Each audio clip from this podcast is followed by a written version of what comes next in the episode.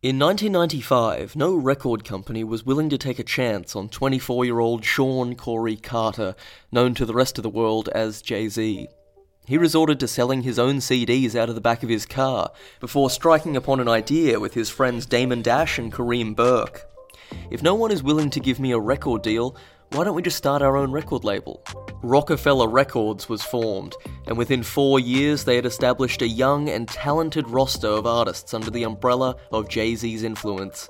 Artists such as DJ Clue, Beanie Sigel, and Memphis Bleek made their debuts for Roc-A-Fella, and the foundations were laid for a compilation album featuring these new and up and coming rappers. While marketed as a Jay Z solo album, The Dynasty Roc La Familia was intended to be a showcase for Roc-A-Fella artists and push them to the next echelon of superstardom.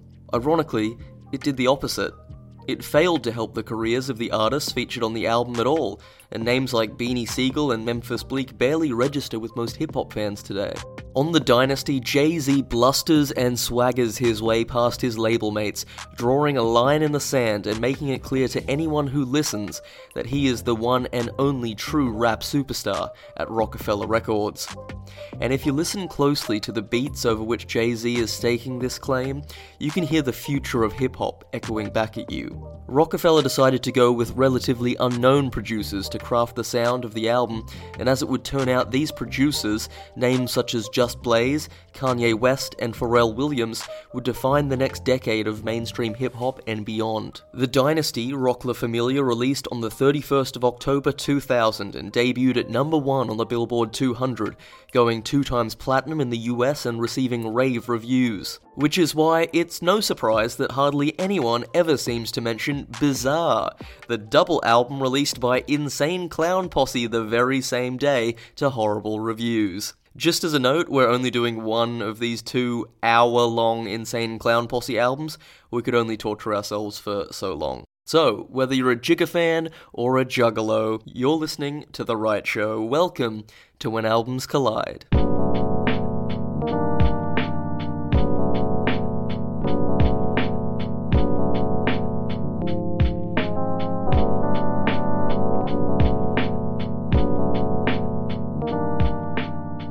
Listening to the When Albums Collide podcast. Judd Boaz with you on the show, joined as ever by my co-host Pedro Duran. Pedro, what's cracking? Not much, man. Just um living this phase four quarantine, isolation, corona life, man.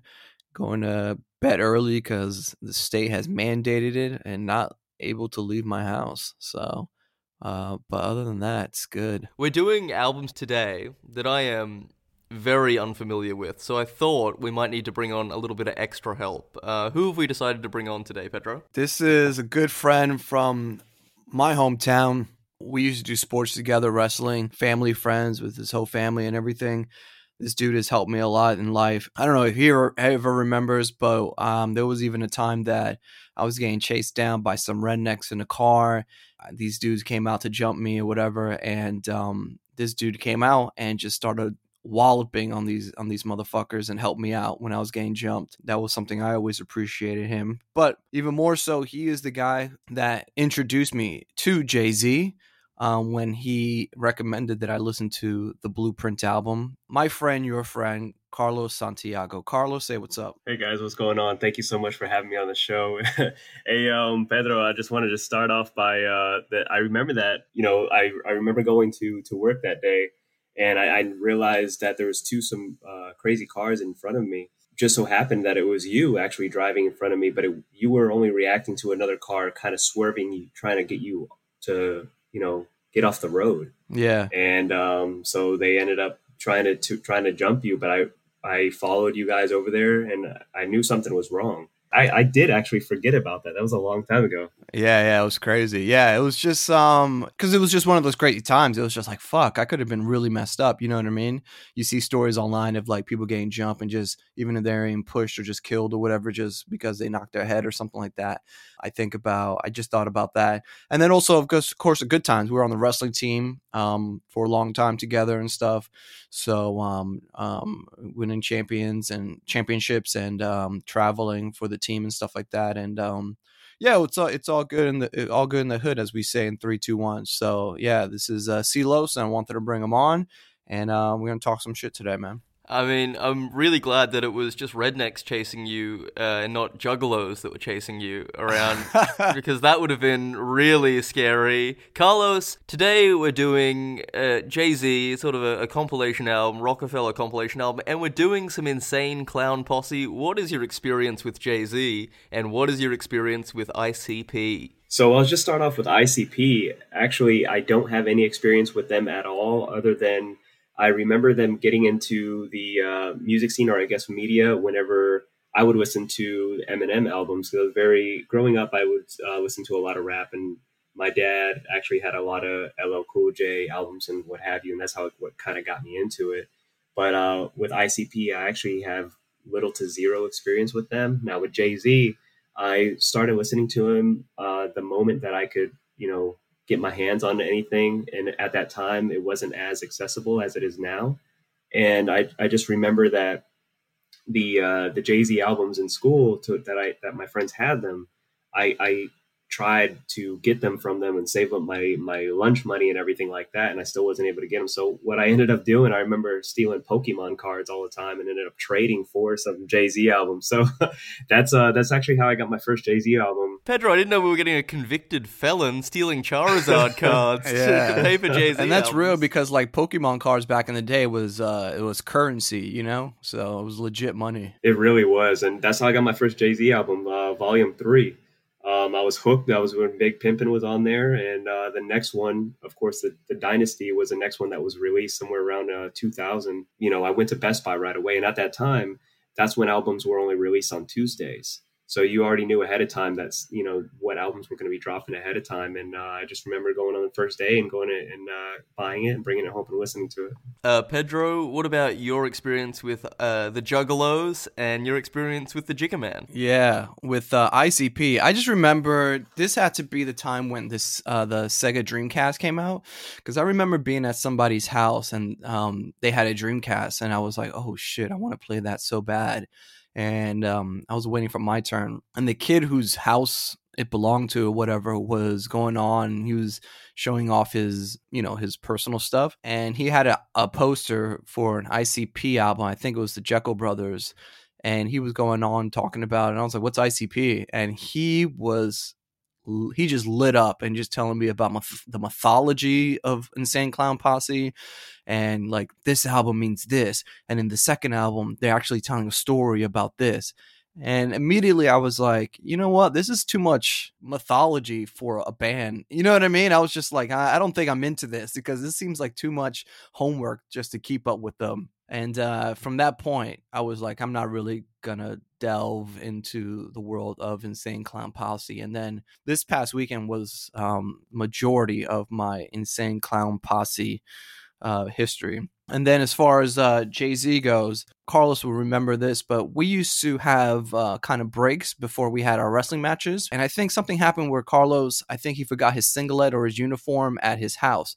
So we went over to his house to pick it up. And he was always talking about Jay Z. And at that time, I wasn't really feeling Jay Z. He was like, no, you really got to listen to this dude. He's really good. He introduced me. He was just like, you should listen to uh, The Blueprint. I went home and probably downloaded it from Napster and from then on, it was it was on from there, and I've been a, a fan of Jay Z ever since. So thank you for that, C-Los. Hey, no problem. You really have the greatest memory because now I remember because um, I didn't know about the source and I didn't know about uh, you know the ratings and everything, and I remember when you had first listened to it, it immediately you were like, "Dude, that was amazing! I loved it." And you're like that that thing got five mics. This the album got five mics. Like yeah. no album gets ever gets five mics or anything like that from the source, and, and, that was a really hard hard thing to get. We have to dive into the album, but for people who don't know who the Insane Clown Posse are, just briefly, they're an American hip hop duo composed of Violent J and Shaggy Two Dope, formed in 1989 in Detroit, well known for their hardcore hip hop known as horrorcore and their elaborate live performances, and as Pedro mentioned, this weird mythology about the Dark Carnival, which is a metaphoric limbo in which the lives of the dead are judged by one of several entities. Oh boy, I can't wait to get into it. We are comparing uh, the Dynasty with Bizarre. So, the backstory to this Bizarre album August 20th, 1999, on an episode of The Howard Stern Show, Insane Clown Posse clashed with a fellow guest, Sharon Osbourne, when she bet Violent J $50,000. I will bet them Yes. $50,000. Okay, now you're that getting the somewhere. next record that they release doesn't even sell 200,000 units. All right, can we do that? And that they get dropped we make by that their record company. And they will get dropped by their record they- company. Insane Clown Posse, because of the way they look, because of the way they sound, you know, you guys listen to the album, Jesus Christ. Because of all of that, they have often been treated with disrespect, even though they have a very strong cult following. And I do use the word cult. They went right after this album was released. It was released Halloween 2000, as was the Jay Z album. They both released on the exact same day. ICP go to their record label's office in New York, um, and they got made fun of by the employees there. Like they were walking down the hallway, and all the employees were like, "What is this? Halloween? Get a job, losers!" Which is that's like you're on the label. You're one of their clients. And Violent J recalls, quote, These guys were jerks. At Island and Def Jam, you have all these pictures on the wall of Jay Z and the Cranberries. When they know we're coming, they tape a picture of us to the wall. I hate my record company. Right off the bat, there is a huge difference between the way, the way they treat Jay Z on this record label and how do they treat ICP. And I always think, well, maybe if you sold as many records as Jay Z, they'd be putting your photo up. Both of these albums came out the exact same day. One of them debuted at number one on the Billboard 200 with half a million copies sold, and another one didn't. You can probably guess which was which. Let's get into it with the track by track breakdown, guys.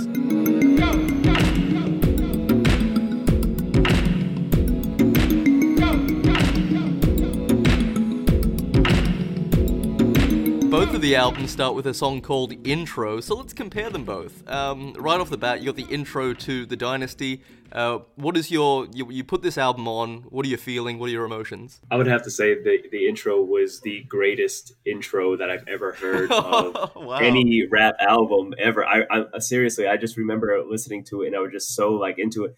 I um I have another friend he and he doesn't even like Jay Z at all, and he was like, "That is incredible." I just remember just being, you know, he just starts with the story and everything like that, and just the way the the beat would play and.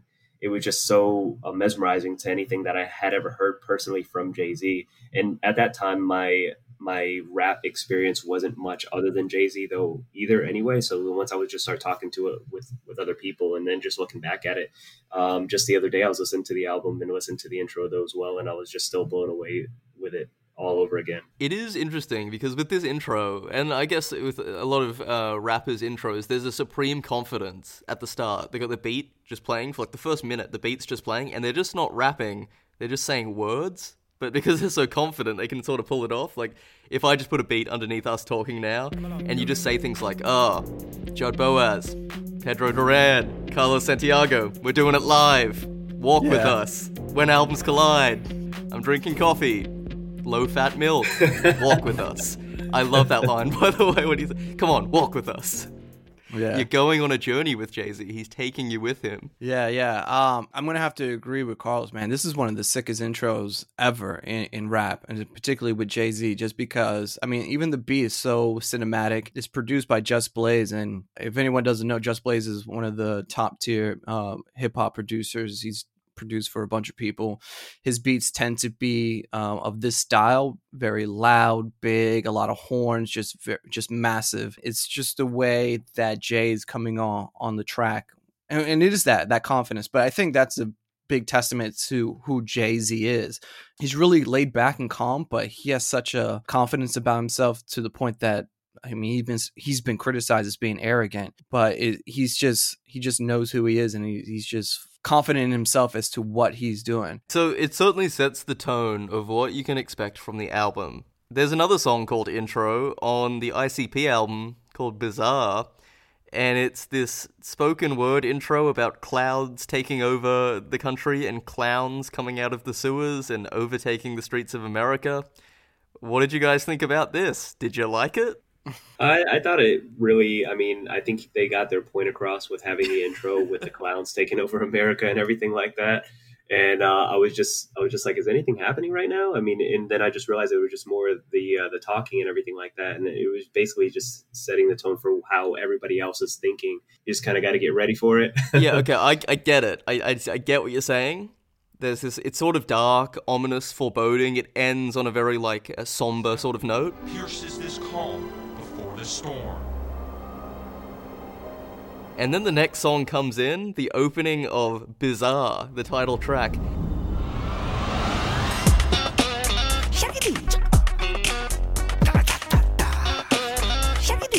And it's some sort of off-cut bassline riff that they didn't use for Seinfeld. They just left on the cutting room floor, and there are like sound effects all through this song. I felt like I had taken too much Adderall. This song was the weird. I was not expecting this song at all. I, I didn't like it, but I will say this. I actually found it kind of fun despite not liking it. You know what it reminded me of? This bizarre song? You know those uh, radio shock jocks, like you're listening to 96.9 with Krusty and the Gooch, and then they have like a toilet sound effect or something. Yeah. Stick around for some Cardi B.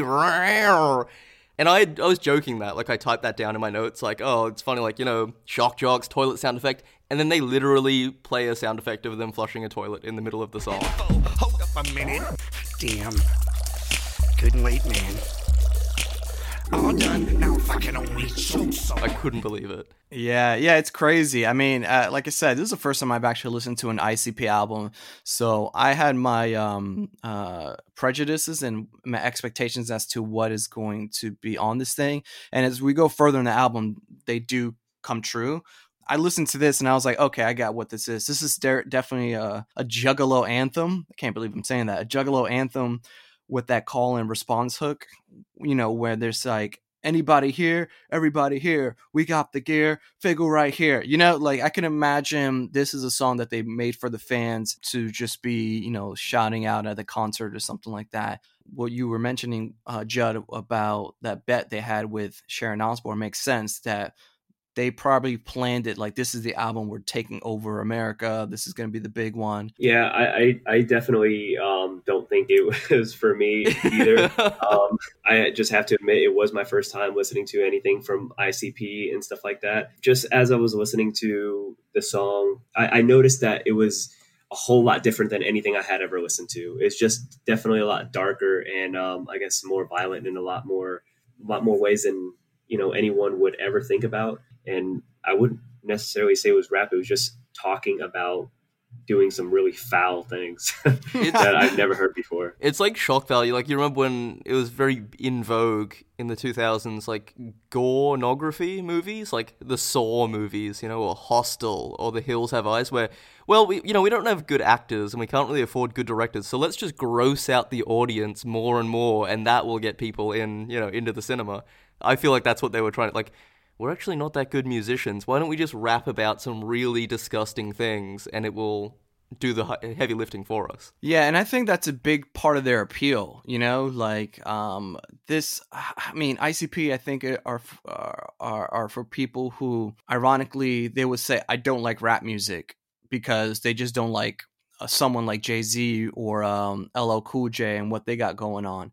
But ICP is rapping. They're just rapping about crazy horrorcore type of shit, right? So when they say things like, "Hey, does anyone ever fuck a fat bitch?" They're doing it so ironically that their fans are probably super into it. Um, and I think that's I think you hit the nail on the head there. There, it's the shock value is doing all the he- heavy lifting there. I mean, we're talking about disgusting songs. The next one on the track listing, "Cherry Pie." This is a revolting song to listen to. Some of the lyrics in this are atrocious. Quote. I need a bitch, an alcoholic. I need a bitch puking bent over my toilet. Or one of the worst lyrics, probably in the history of rap.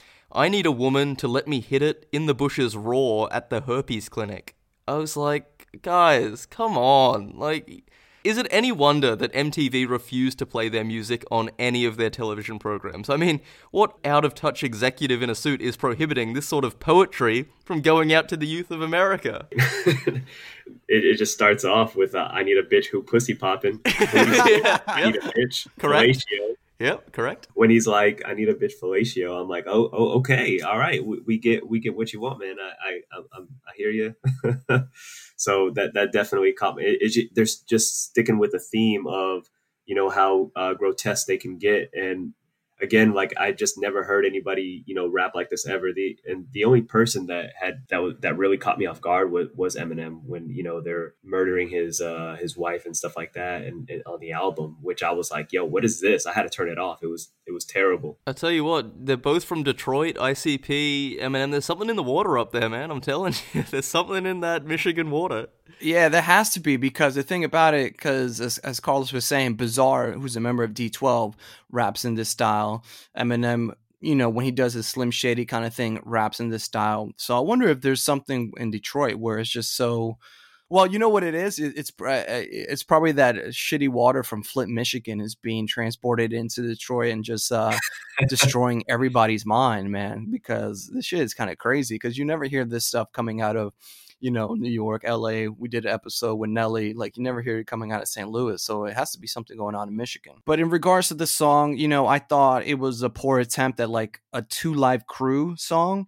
Because I can see Two Live Crew doing a song like this, you know, like, oh, me so horny, oh, me so horny, that type of stuff. Even kind of starts off with that introduction. The sample in the beginning of Cherry Pie could have been lifted from like a porn movie. Please be gentle. Oh, bastard. Oh, you prick. I mean, that's very much like a two live crew kind of kind of thing. But what is crazy is that kind of style was popular in 1989 when t- you know Two Live Crew was at its peak. This album comes out at the turn of the millennium, so it's it's weird that they're still harkening back to that type of style. Uh, standout lines. Violent J says, "I need a bitch in a cheap hotel, so I don't know which one to blame for the smell." right, right after that, and, you know, and I and I think there's some un, some un, something that happened uh, years ago, or just maybe because they're from the same area. But right after that, a bitch who suck on, on dick like Eminem Mama, like he he went straight into Eminem. So there was actually a brief feud because they're all from the same area, and as it turned out, you know, Kid Rock, Eminem, some of the people on this bizarre album also, like Esham, they're all from Detroit doing doing club shows. And one night, Insane Clown Posse go to a, a club, and Eminem is out the front handing out flyers for his his show. On the flyers, it says Kid Rock question mark ICP question mark. They might be here, and they go up to Eminem. They're like, "What the hell, man? Like, we're not going to be on the show. Why are you Why are you doing this?" And he says, Well, you might be at the show, so that's why I put your name on there. And they're like, This kid is an absolute scumbag. Like, he's lying to people, saying that we're going to be at his shows. As it turns out, you know, Eminem would be wildly successful, so something about his marketing was working. Change the Game is the next song, and I'm going to use this as a platform to talk about a lot of the album. Because this isn't a Jay Z album. Don't get it twisted. This is not a Jay Z album. This is a Roc-A-Fella Dynasty album. Beanie Sigel and Memphis Bleek share a lot of heavy lifting on this album. I mean, Beanie's on like eight tracks on this album. Memphis is on just as many. Who are these people? As we, we know, we look in, in hindsight, it's been 20 years since this was released. They're not famous anymore, guys. So what happened to them? Who are they? Yeah, Beanie Sigel, he never uh, really hit it big. He was a lot better lyricist than Memphis Bleek ever was. Yeah. Uh, Beanie Sigel is actually from uh, Philly, and he actually split off and actually tried to form his own group back when there was uh, Nelly, he had his own group, and Eminem, he had had his own group, and Jay Z, of course, he had uh, the, the Dynasty Roc La Familia, and uh, with eventually turning into Roc Nation because they broke off a Def Jam. But uh, Memphis Bleek never hit it big. He had a, a, few albums though as well, and there was actually a, uh, a breakup way, way, way later between uh, Beanie Sigel and Jay Z.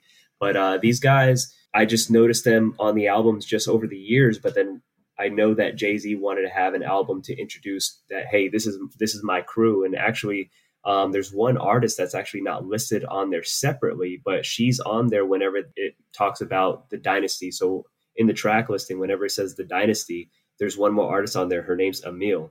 And I believe that I, I could be wrong, but I believe that Jay Z and Amil dated there for a little bit. So he'll mention Emilion, and that's he's talking about that that same artist there. So on just throughout the entire album, this is a, a, formal introduction to all the members of Roc La Familia. I felt like as you went through the album, you got Streets is talking, and then you know they they'll introduce a few more people, then stick to the script, and there's all these songs going through, and I felt like the gulf of talent was pretty clear. Even at this point, like you know they're they're okay, they can hold their own, but I just wanted to hear more Jay Z, if that makes sense. Yes, yeah, definitely for, for, sure. Yeah, I think that's what it started out. Like this album was supposed to be a compilation album, um, and to show off the new uh, Roc-A-Fella roster. But as Jay Z you know became more apparent on the album i think they just pushed it as a jay-z album.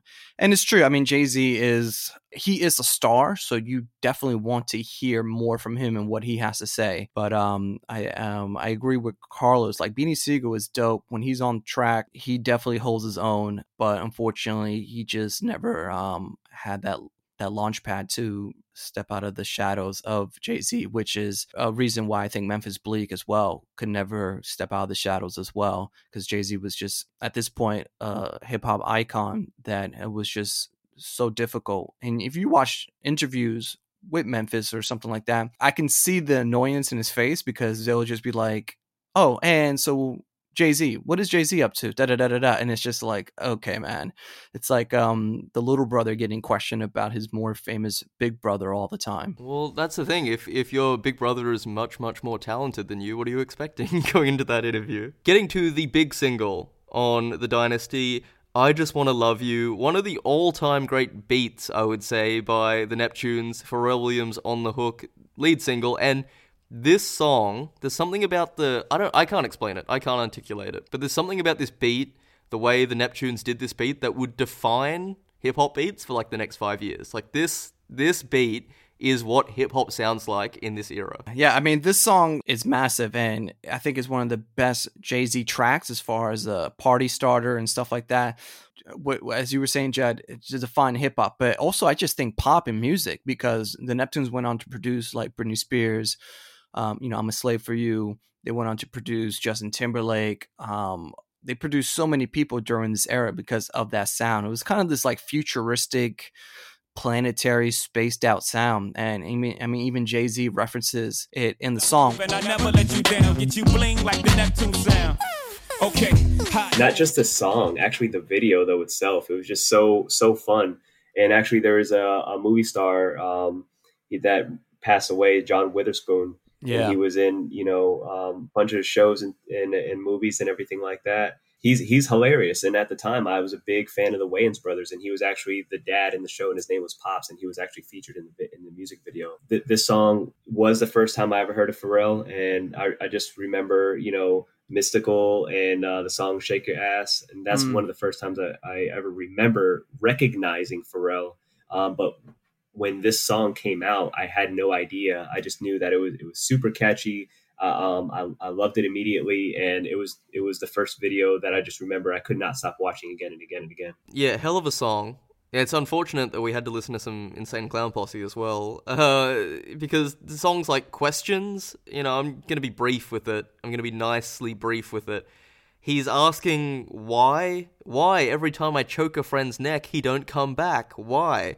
Why, every time I stab my eyes with an ice pick, I can't see shit? Why? Um, it's not quite the Backstreet Boys tell me why, but it is yeah. certainly something different. But then Mr. Happy. Now, I'm going to stick my neck out here for the next song and say that these guys, if they put their mind to it, can rap. They are able to rap. They can flow over beats adequately. There's a good cadence to their voices. They have like a sort of uh, rough nature to their voice. I'm like, yeah, these guys can rap. But holy shit, they rap about the most cringe-worthy stuff I've ever heard of in my life.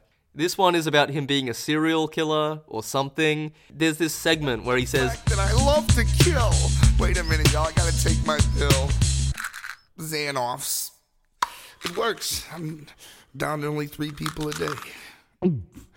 My victim is so corny. It's so corny. It like, really. Even if I was yeah. 11 years old, I'd be like, oh, it's, it's kind of lame. I just think they were so different that um, it's definitely not for me personally, but I, I could honestly see how there could be a lot of fans of their music because they're just so so different and, and so far out there to where people there's a lot of people that would be attracted to their music with all the, the sound effects and you know you know, as crazy as it sounds, they're they're talking about you know killing this and killing that and, and stuff like that. So I, I was just definitely uh, shocked by it, but also entertained by it. Strangely though, as well. Yeah, I think that's a big thing. You, it's almost it's cringy, but you are entertained because the shit they say is just so out there. And with this song, I think this is the first song on the album where they really start playing up that crazy clown persona Um, you know, they'll say things like, I don't use a chainsaw or a butcher knife. That's so 90s. Get it right. I never mutilate or chop my loves. All I need is a pair of gloves. It's funny, we were talking about their beef with Eminem. Now, ironically, this type of song reminds me of like that first Slim Shady LP that came out in 1999 this type of vibe where it's like I, I you know I murder my parents and I kill my wife and I take a knife and da da da da this type of thing. So I can understand after that initial interaction they had with each other outside the club and if they go back and forth and start listening to each other's music they might start getting offended because they're like oh they're copying my style or he's copying my style or and things like that. Right so, um, right. probably added a little more fuel to the fire. Uh, we have to take a pause for the cause. We will be back with more when albums collide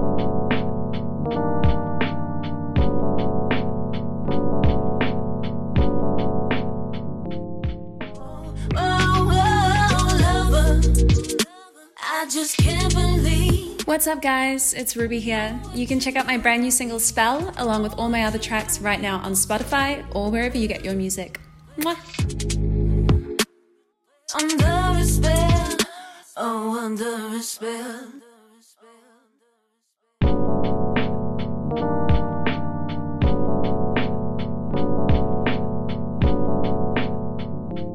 Back on the podcast, we're joined by special guest Carlos Santiago. We're talking the Dynasty, Roc La Familia, and ICP's Bizarre. The next song, Radio Stars, it's not even really a song, is it? It's more of a statement, really. It's yeah. more of an artistic statement, uh, a mission statement, perhaps. So this song, Radio Stars, is mocking popular music genres that are on the radio. It's like a parody song, such as like crunk rap and pop punk and boy bands. During the song, there's this weird, definitely not British guy narrating it. State of that accent, by the way, Jesus. But each verse is like a parody of a genre, and it's one of the worst songs I've heard on the podcast so far. It's so bad because they're doing it jokingly, making fun of all these other genres, but even if you're doing something ironically, that doesn't mean it's pleasant to listen to, if that makes sense. And what was interest what was really interesting to me is when they did like a bad parody of a genre, like at the end they do a boy band parody and it's like a sparse beat and i was thinking man this sounds better than your actual music. Why don't you just do the parody music? Yeah. the stuff you're making fun of sounds better. This is a, a, horrible i didn't like it at all but maybe you guys did. What did you guys think of radio no stars? no i didn't like it at all either. I mean I, I knew what they were going for and it's fine. They're they're definitely making a statement but i think the narrator at the end he has a bit after years of endless attempts ICP received almost no radio play. Finally, the two dim witted idiots decided to stay with the wicked shit for life. And I was just like, you know what? A lot of truth is said in jest there. So, uh, yeah, super interesting. I, I actually didn't mind it as much because it was the first song that I had heard that wasn't talking about you know what they were talking about before. It was making fun of you know the other songs and everything like that. And and there was something in here talking about buddy holly. And i remember weezer was was bigger i guess so what you what you liked about it is it reminded you of a better band because they referenced yeah, their song yeah, yes yes. I was like okay we're getting somewhere and then i was like okay we're really not getting anywhere. Uh, let's move back to the dynasty. This can't be life. Now this song featuring a very young producer by the name of how do you pronounce this guys? Is it kanye west? Is that how you pronounce it?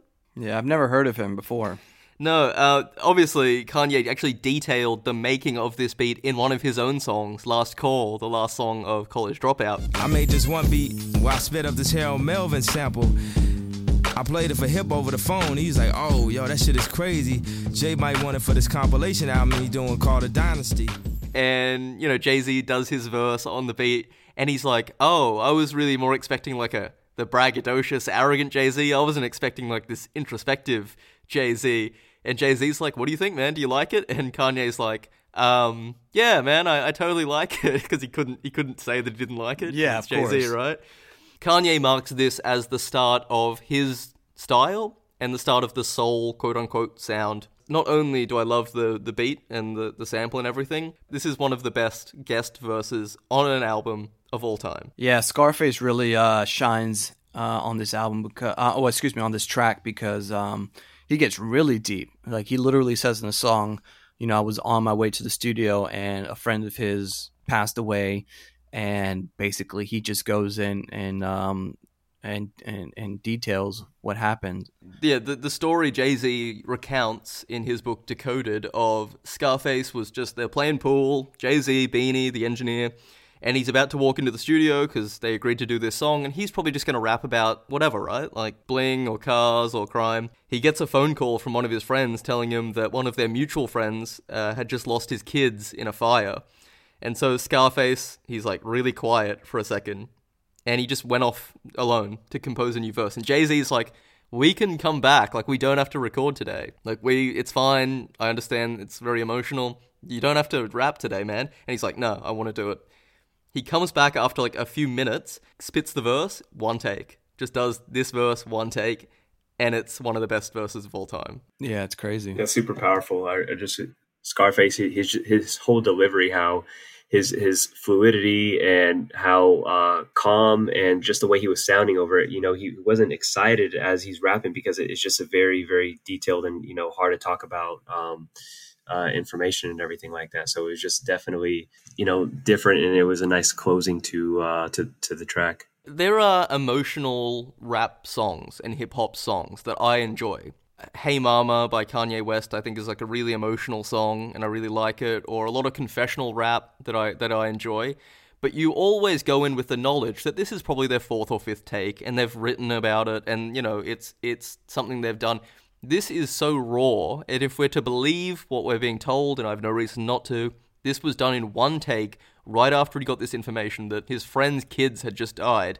You can hear the emotion in his voice. I really think you can hear that he is trying not to well up a little bit and trying not to think about it as he raps. Yeah, yeah, it's super dope. Um, and I think that's why he outshines uh, the other uh, Ajay and, and everyone else on the track, just because um, it's just it's just uh I mean the proof is in the pudding. It's just something about him, man. It's just he's, he's so emotive in this in the track that you you you hear it through the music. Yeah, I just remember towards the end he's talking about you know their names and everything.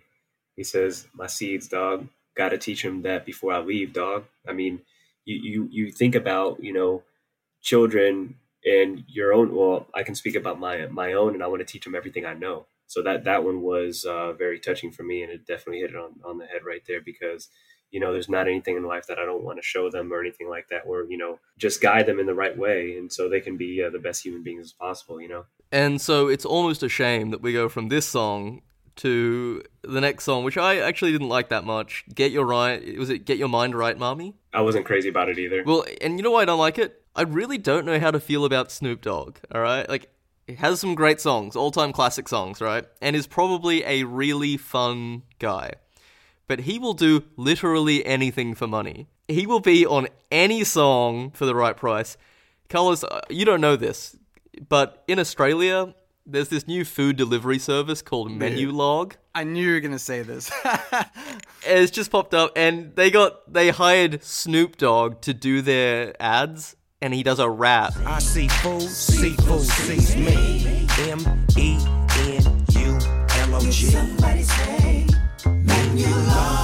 It is one of the worst things that has ever happened to hip hop. Yeah, it is. not even that, but like there's posters of him all over the city, and it's for Menulog, and it's like I was walking around the other day, and I was like, "What's Snoop Dogg?" And I was like, "Menulog," and it's like Uber Eats, and I'm like, "Bro, come on, Snoop, you don't got to do that." Because- like, Like, be, be- because he used to have this reputation of actually being a West Coast gangster. Snoop Dogg has been gentrified, really. And how do I know that Snoop Dogg will do anything for money? Because he was on a fucking Insane Clown Posse song. He does not care. Yeah, I had no idea. Snoop Dogg requested that Insane Clown Posse pay him $40,000 in a briefcase, and Snoop Dogg appeared on the song The Shaggy Show. He will do anything for the right price, and the price apparently is $40,000 in cash in a briefcase. He's come a long way from the LBC.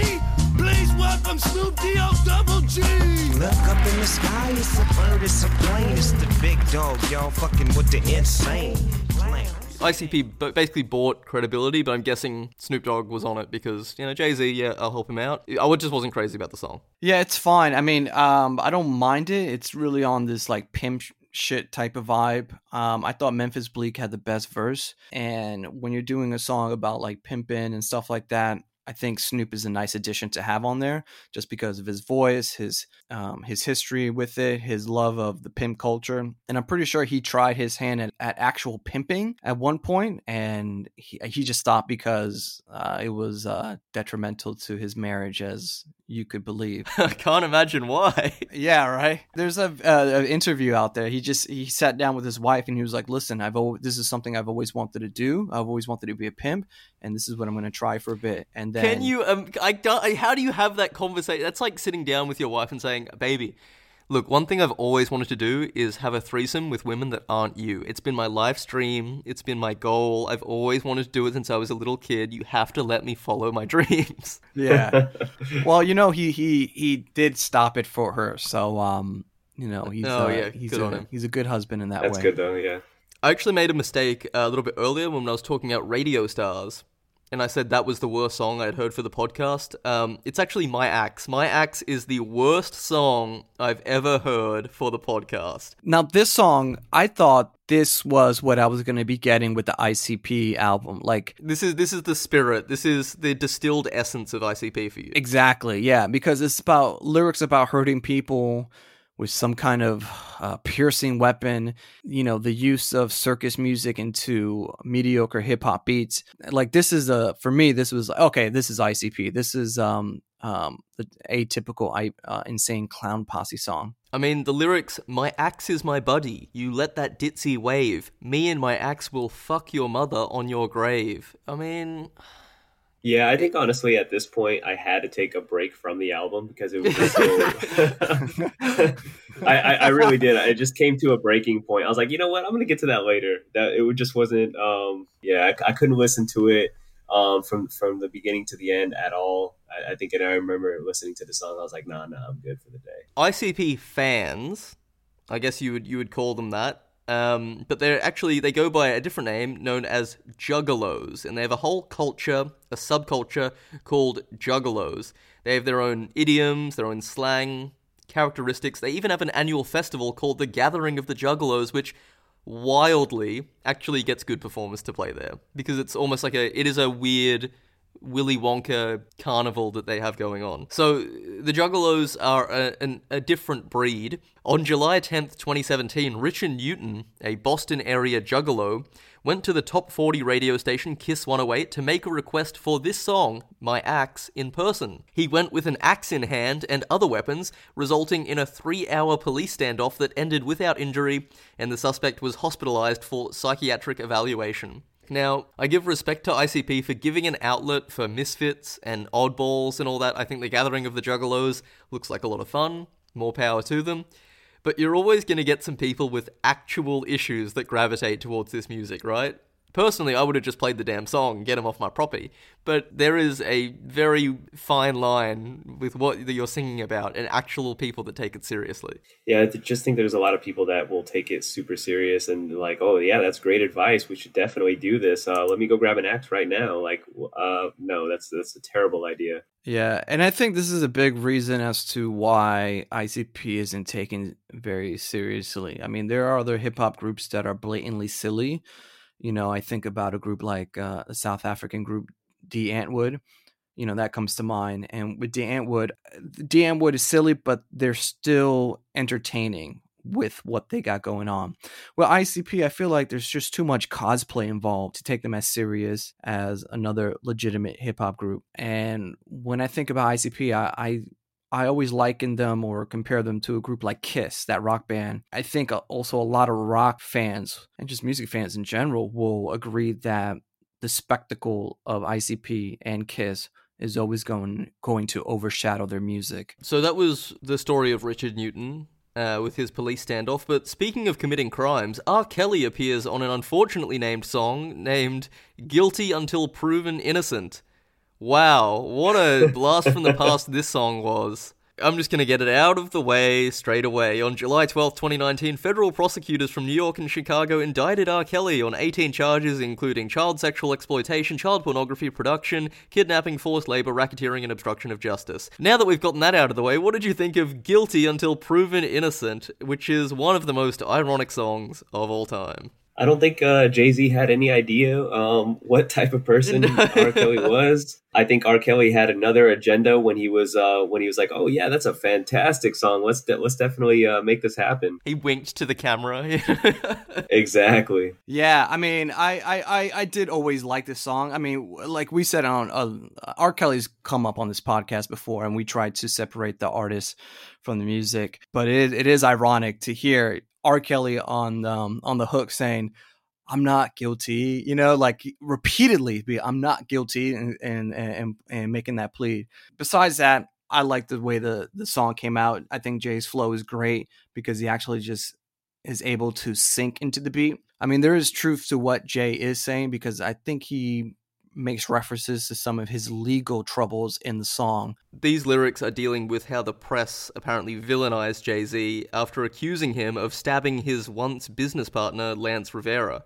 Um, and I say accusing, but Jay Z did plead guilty to stabbing him and got three years probation for it. So there was some truth in it. You know, you did stab the guy. So yeah, uh, Volume Three, uh, Jay Z's album Volume Three, they actually talk about that a lot. There was, um, you know, a whole interview thing. So this is, I guess, this would be like part two. I guess it was just revisiting um, the whole court drama and everything like that. And this one was just going back towards it because the media hadn't dropped it yet. Yeah, can't a guy stab someone in America without getting hounded for it? I mean, I thought we lived in a democracy. I thought this was America.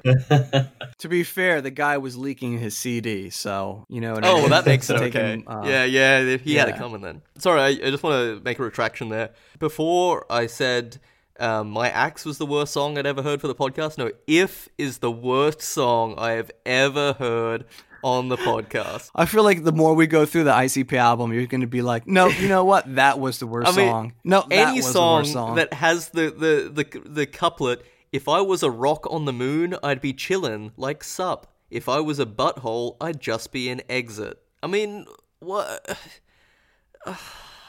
song sucks, man. Yeah, it's a ridiculous concept song. It's just it's a it's it goes back to that other song. I think what was earlier where they just start off every stanza with the word. Previously it was what, and now it's if. So if I did this and if I did that, but then they just get more ridiculous and ridiculous um as as they go on. You, you definitely hit it on the head when I was definitely thrown off guard again when it came. So j- just the entire album when I was listening to each song, I was just blown away by how crazy uh, the album was and how each song I was just like, it, it, can't get any crazier. But then again, it definitely gets crazier. It gets it gets crazier. So uh, on the Dynasty, we so most tracks have Jay Z on them or Beanie on them, but Memphis Bleek gets a solo track. He gets Holla to himself on this album, which is a big honor. And we you mentioned it briefly earlier, Pedro, but this like obsession that Jay Z has with Memphis Bleek. I don't understand it. So this is his like protege ch- slash childhood friend. I remember on Diamonds from Sierra Leone, Jay Z raps about it.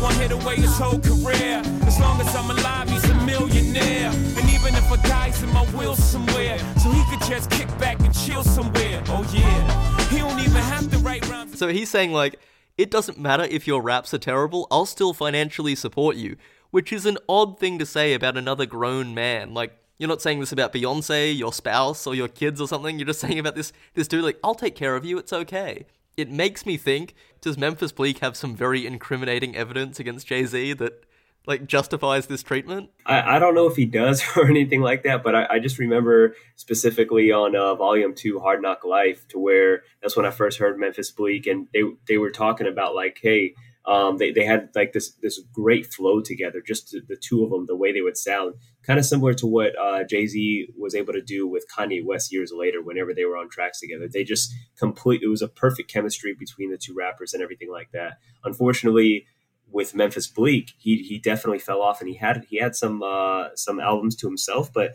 there, he would maybe have one or two good good tracks that would that would stand out. But overall, he was never able to you know get over the hump basically for the rest of America or just the world to to start listening to them on a regular basis. But that's the thing. Like, I I can understand like underground rappers. There are some underground rappers that I I understand they're not commercially viable, but they're still artistically great. Like MF Doom is a great example, or Tech N9ne, who's a very like very popular but just still in the underground. I don't see that with Memphis Bleek. I don't get the appeal. Like, what am I missing here? Is he really some superstar that just needs an opportunity? Because he's had more opportunities than most rappers will ever have. He's had a ton of opportunities, but I really think with the other artists that they they come out with so much content for such a long period of time to where you know they're basically in the Hall of Fame of underground rap is where you know, with Memphis Bleek, you only hear about him when he's associated with Jay Z. So he can never get out of Jay Z's shadow because that's basically the only time you ever see him. Yeah, I think that's his his strongest, uh, uh, his strength and his weakness. That he's aligned with Jay Z, but his weakness is that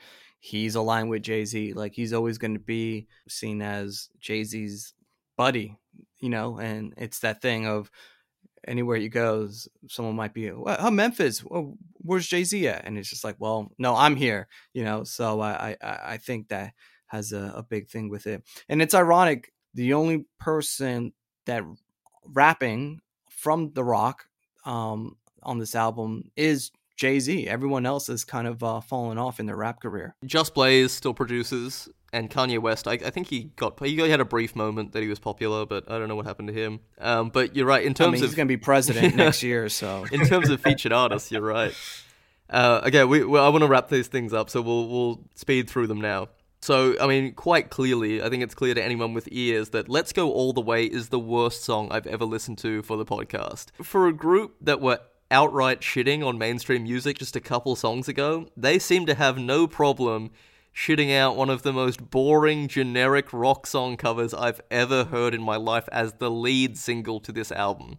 This song is so boring. I don't know why they chose to cover it and put it as the lead single. The story goes that Violent J of Insane Clown Posse was driving home to Detroit from Cleveland in a car he'd just purchased and it only had a cassette player. So at a gas station, he purchased an 80s hits tape that had this song by Sly Fox on it and he liked it, so he decided to cover it. That is the that's the artistic genesis of this cover. This song sucks. It sucks real hard. Yeah, definitely. You could see how you know the song wanted to separate itself. I, I, I guess to get out there and get some radio play and everything like that. I, I thought it was okay, uh, but then again, eh, all the ICP songs I thought were um, trash. this was a solid three out of ten. um, and then it finishes with uh, Crystal Ball we must be in the year 2000 because we got a hidden CD track.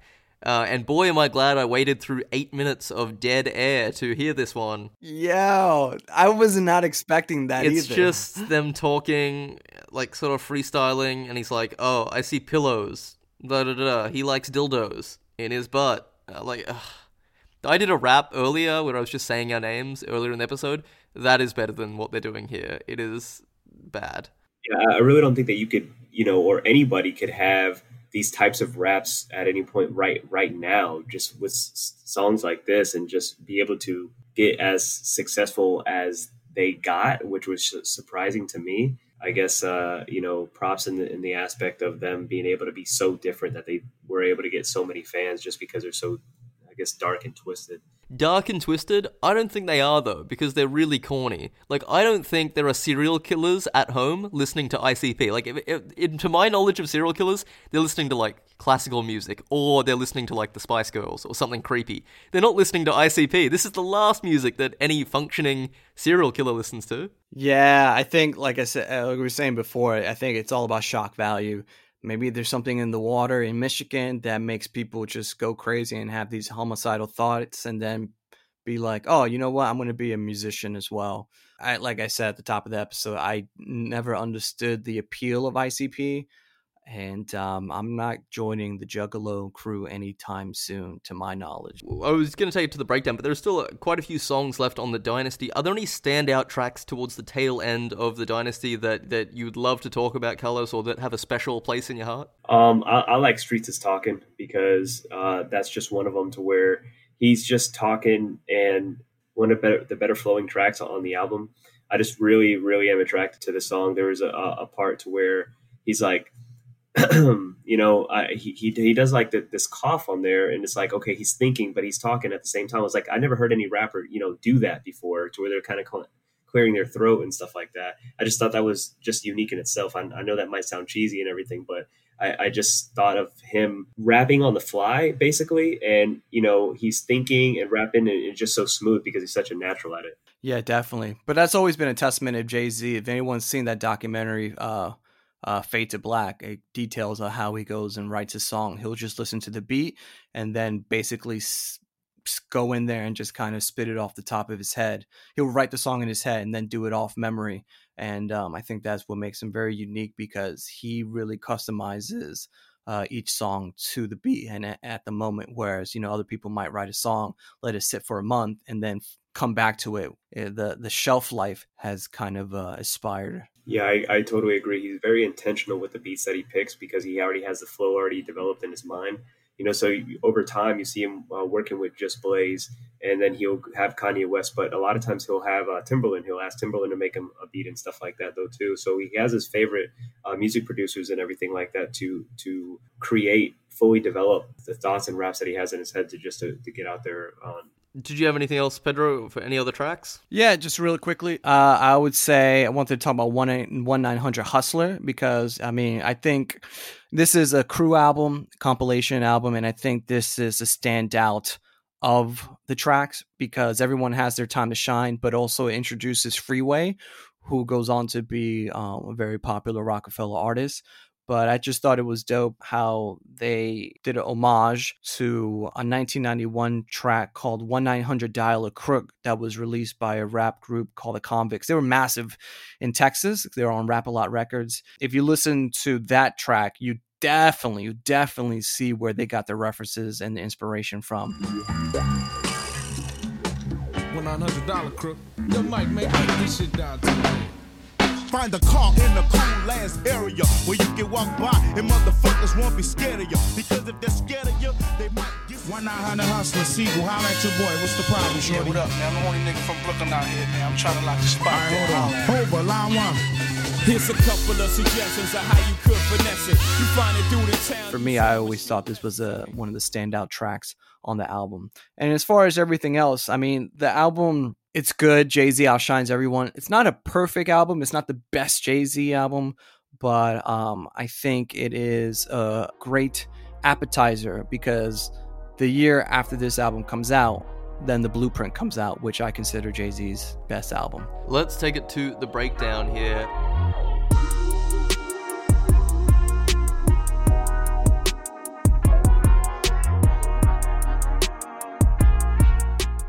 Carlos, it falls to you to solve the mystery of these two albums. The Dynasty and Bizarre both came out October 31st, 2000.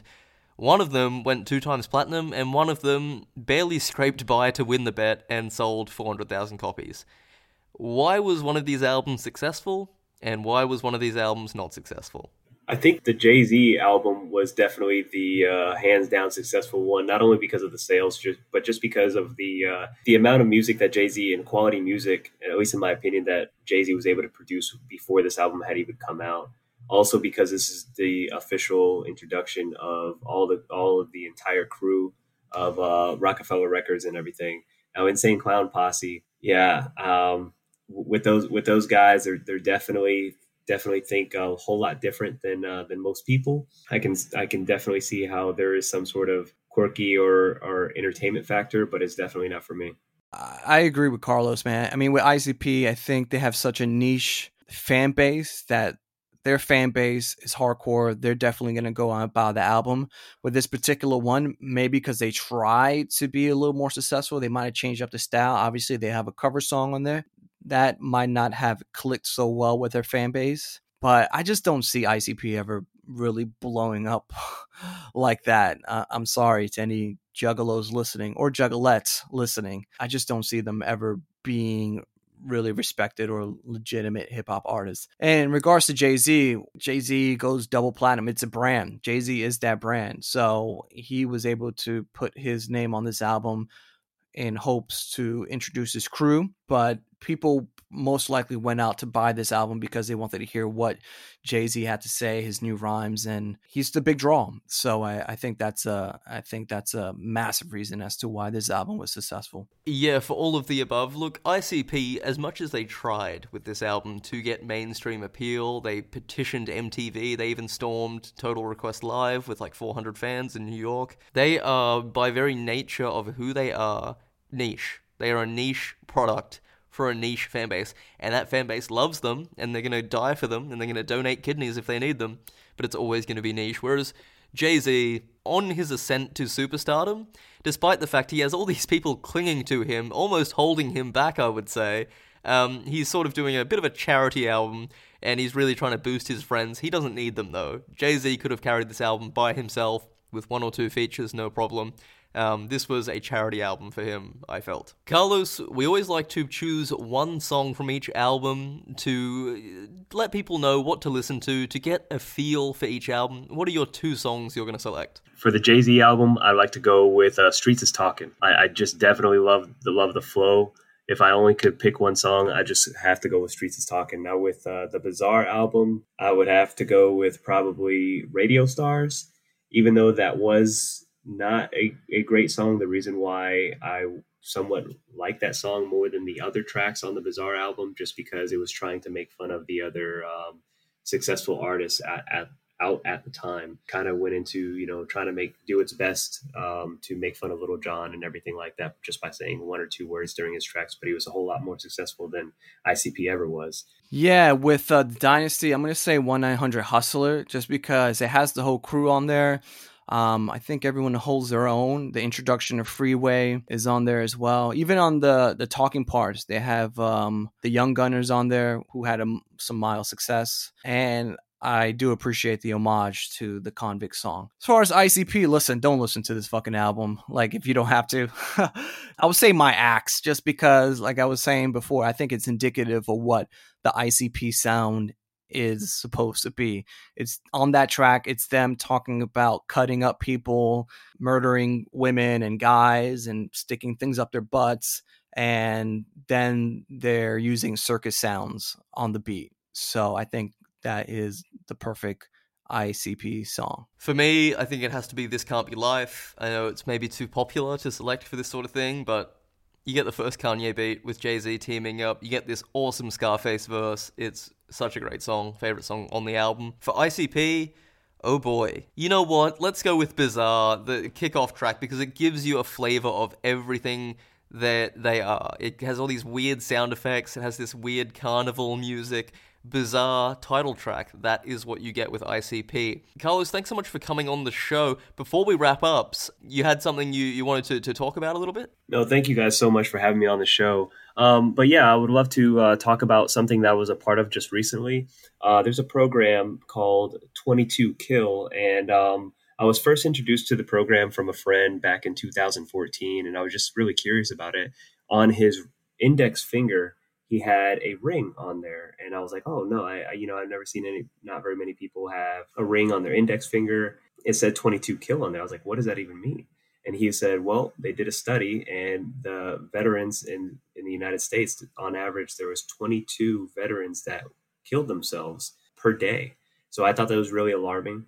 And just to raise awareness for um, that actually happening they would do you know videos and you know do 22 push-ups to you know get the attention of all the folks um, i guess around the world that could possibly be contemplating this just to let them know they would do 22 push-ups and send, send a video. And then underneath the video they would have an excerpt saying hey you're not alone. Here's hotlines. Here's uh, websites. Here's other helpful information so you don't uh, go down this route so you don't choose this route. So mental health is extremely important uh, topic just in general for, for myself. I, I, just love that. I just think it's a very important topic to uh, to not have go by the wayside in any way. And the veterans, they, they were definitely that just that number 22 people per day that was just extremely alarming to me so just recently i was actually tagged on the 22 kill campaign to uh, to post videos and of course you know once a day you know i'm posting a different video and i'm nominating the next person it's almost you know, you're like the ice bucket challenge years ago. to where you know you, have the ice bucket going, but there's really no cause for that. This is a there's a real helpful cause for this information. It's got the telephone number. There's an official website www.22kill.com and get you all kinds of helpful information um, for you or someone that may be experiencing uh, the, these hardships or what have you. And even if you're not a veteran, I know these professionals can point you in the right direction. I know they'll be able to give you the help that you may need. Really, really great cause. You can check them out, 22kill.com, and they have lots of great uh, programs that look uh, really great. Not only the counseling, but they have stuff like workshops and uh, non traditional therapies. So, really great cause. Thanks so much for coming on, Carlos, and uh, we'll have you on again sometime. Can't wait for uh, maybe some more Jay Z. Uh, we'll be back next week, Pedro. Anything else? Hey, man, it's always a pleasure, man. You know, Carlos, you're my bro from back in the day, and you always will be. So if you ever need anything, let me know. Yeah, to anyone listening, thanks for listening. Subscribe, download the podcast, tell your friends, tell your mama. I mean, it's quarantine. You guys aren't doing anything. So we'll catch you guys next week. Peace.